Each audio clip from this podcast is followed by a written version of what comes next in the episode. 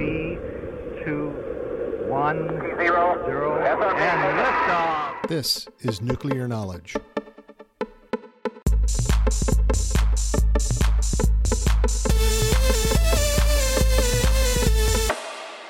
A production of the National Institute for Deterrence Studies.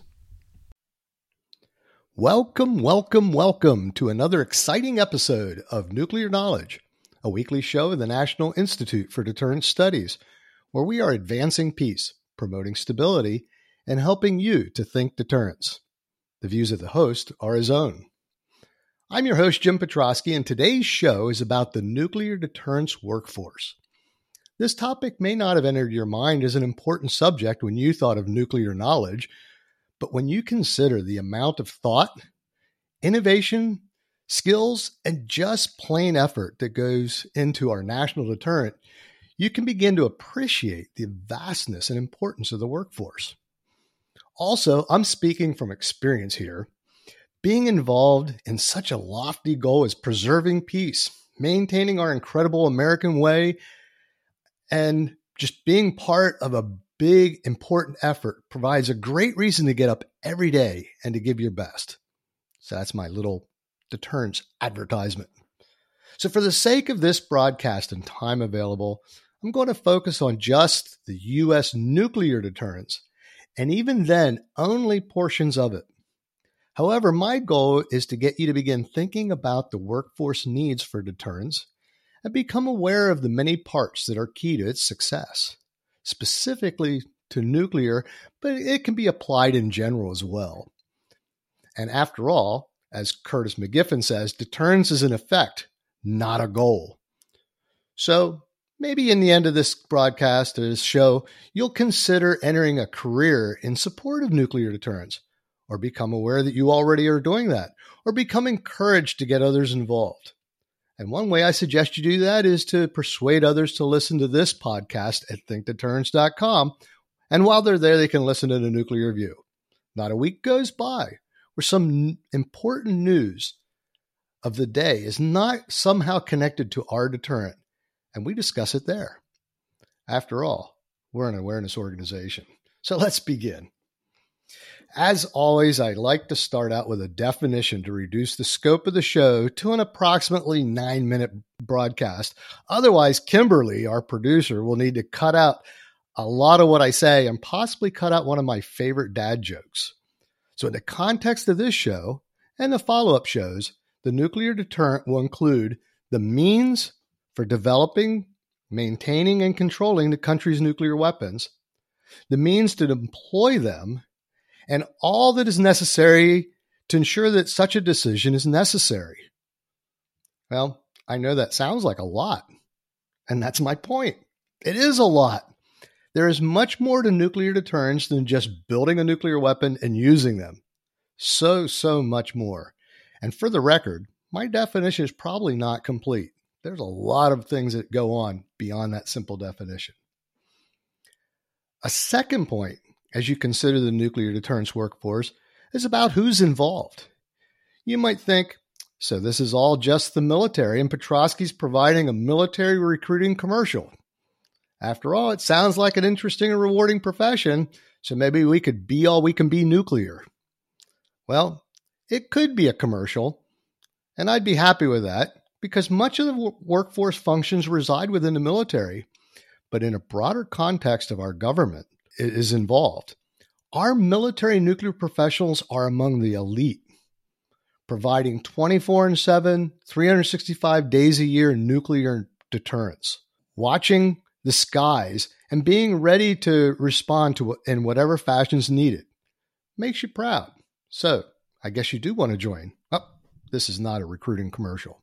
Instead, we look at every part of this nuclear uh, workforce to be aware of the pieces that are going on. And for every part of the workforce in the civilian side, there's probably a military counterpart. And that's done to ensure a connection between the development, management, safety, and employment of our nuclear weapons. In short, uh, though a lot of the workforce is in the military and a lot of the workforce is in national laboratories, there are associated government contracts, academia, etc., etc. It is a broad set of people. A third point is this it's not all nuclear engineers and physicists. Yes, professional degree nuclear engineers and physicists play a key role in the nuclear deterrent. And yes, I find it for me that there is nothing I'd rather do than think about nuclear effects and solve difficult problems every day. But there are many, many, many areas that are equally, if not more important to the overall mission. And many require unique skills and understanding that take years to perfect. Again, making the nuclear deterrent workforce an elite group. So, with the time remaining, let's look at the areas in which nuclear deterrence workforce is positioned. A best place to start is with the weapons themselves. The U.S. develops and maintains nuclear weapons through the National Nuclear Security Administration with oversight over the national laboratories. The laboratories work to solve some of the world's most challenging problems. The primary ones associated with nuclear weapons are Los Alamos National Laboratory in Los Alamos, New Mexico, Livermore National Laboratory in Livermore, California. And by the way, these are often referred to as the physics laboratories, and Sandia National Laboratory, often referred to as the Engineering Laboratory in Albuquerque, New Mexico. By the way, you need to notice that the engineers didn't just adopt the name of a city like the physicists. Among the many other scientific endeavors, these laboratories are involved in the study, development, maintenance, and the survivability of our nuclear weapons, ensuring they function safely and securely as needed and assessing and evolving the components that make them function so they deliver the outputs needed. This requires massive projects that can replace that can replicate nuclear weapon environments because we no longer conduct actual nuclear detonations for testing. However, we do test, but via other means. And this is not easy. You may think that this requires a lot of scientists, engineers, and you would be right. However, the national laboratories require an even larger workforce to ensure the equipment and computers are running to support the science needs. People are needed for the construction of unique structures, for example, the National Ignition Facility, you may have seen that in the news, or the National Solar Thermal Facility in Sandia. You ought to look that one up. It's sort of cool. And these people maintain them so they can operate properly and that they ha- ensure the security is in place to ensure important information remains where it needs to be and that the operations are safe. And this is just scratching the surface on the workforce involved. The administrative oversight from dedicated and knowledgeable people is even more sizable, and without them, nothing would happen. Another place to consider the nuclear deterrence workforce is with the triad. In case you're not aware, and if so, you didn't listen to Bill Murphy's excellent podcast, episode five of Nuclear Knowledge. Shame on you if you didn't. Go back and listen to it. But the triad consists of a multi delivery concept that provides options for producing a deterrent effect and ensure a second strike capability. And it consists of our bombers, which are aircraft, our intercontinental ballistic missiles, and our submarines, all capable of delivering nuclear weapons with varying degrees of protection and from different locations. Again, it makes sense that the workforce operating these craft, the commanders, the navigators, the operators, maintainers, they're all military, given that these weapons are designed for war. However, just as with the nuclear weapons themselves, there's a huge workforce to support designing, developing, maintaining, providing security, logistics, and administrating various aspects of each system. As an example, consider the workforce needed to install a missile silo. Remember from our Three Little Nids survival story, episode 13, this is not just a hole in the ground. It includes facilities necessary for command and control of a, of a launch of a nuclear weapon from a missile. So you can think computers, electronics, communications, power, air handling equipment, all there. They must house a missile and a nuclear weapon, and most importantly, survive a nuclear strike.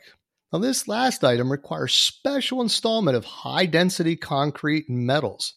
And there's a shortage of people who have the skills necessary to do this. And then there's operations and, and, communications equipment with very, very stringent requirements, both in design, installation, and maintenance. And there's a workforce to manage all of that. Now, at this point, I know what you're thinking. Wow. I take the challenge to become a part of the nuclear workforce. Sign me up. Well, I did say it could be an advertisement. However, I want to highlight one very, very important part that weed out many people, but is a must and an important part of the nuclear workforce. This one thing makes the workforce stand out among other people seeking any position in the nuclear workforce because in nearly every position, members must demonstrate absolute ethical behavior, proving that they are trustworthy and dependable. And this often starts with having no convictions and not having problems that indicate a lack of control, like drug abuse and alcohol abuse. And it might sound like I'm preaching, but I am certain everyone wants these character qualities because of the importance of our mission. After all, this makes the nuclear deterrence workforce extra special, being part of an elite club, so to speak. It looks like I'm out of time, so we will continue this this in part 2 as I dig deeper into the workforce and the needs of the nuclear deterrent and talking about NC3 and all the other administrative pieces that go to this. So to summarize, I'll pull a line from a movie that best describes this episode. Nuclear deterrence? Nuclear deterrence is people. It is people. And it really is about the people. Well, thank you for listening to today's Nuclear Knowledge Show. I hope you learned something new and valuable about deterrence. Nuclear Knowledge is a production of NIDS, a 501c3 organization dependent upon the donations to provide this podcast. Every donation helps keep this and many other deterrence related activities happening and helps to bring about awareness of the peacekeeping value of U.S. strength in our national deterrent. This podcast is produced weekly and each episode is released on Monday. If you enjoyed this show, check out our other podcast, The Nuclear View. You can catch it and all our podcasts at thinkdeterrence.com. I thank our producer, Kimberly Charrington, our sponsors, and all the fantastic members of the National Institute for Deterrence Studies for making this podcast possible. Stay tuned next week for another exciting and informative nuclear knowledge.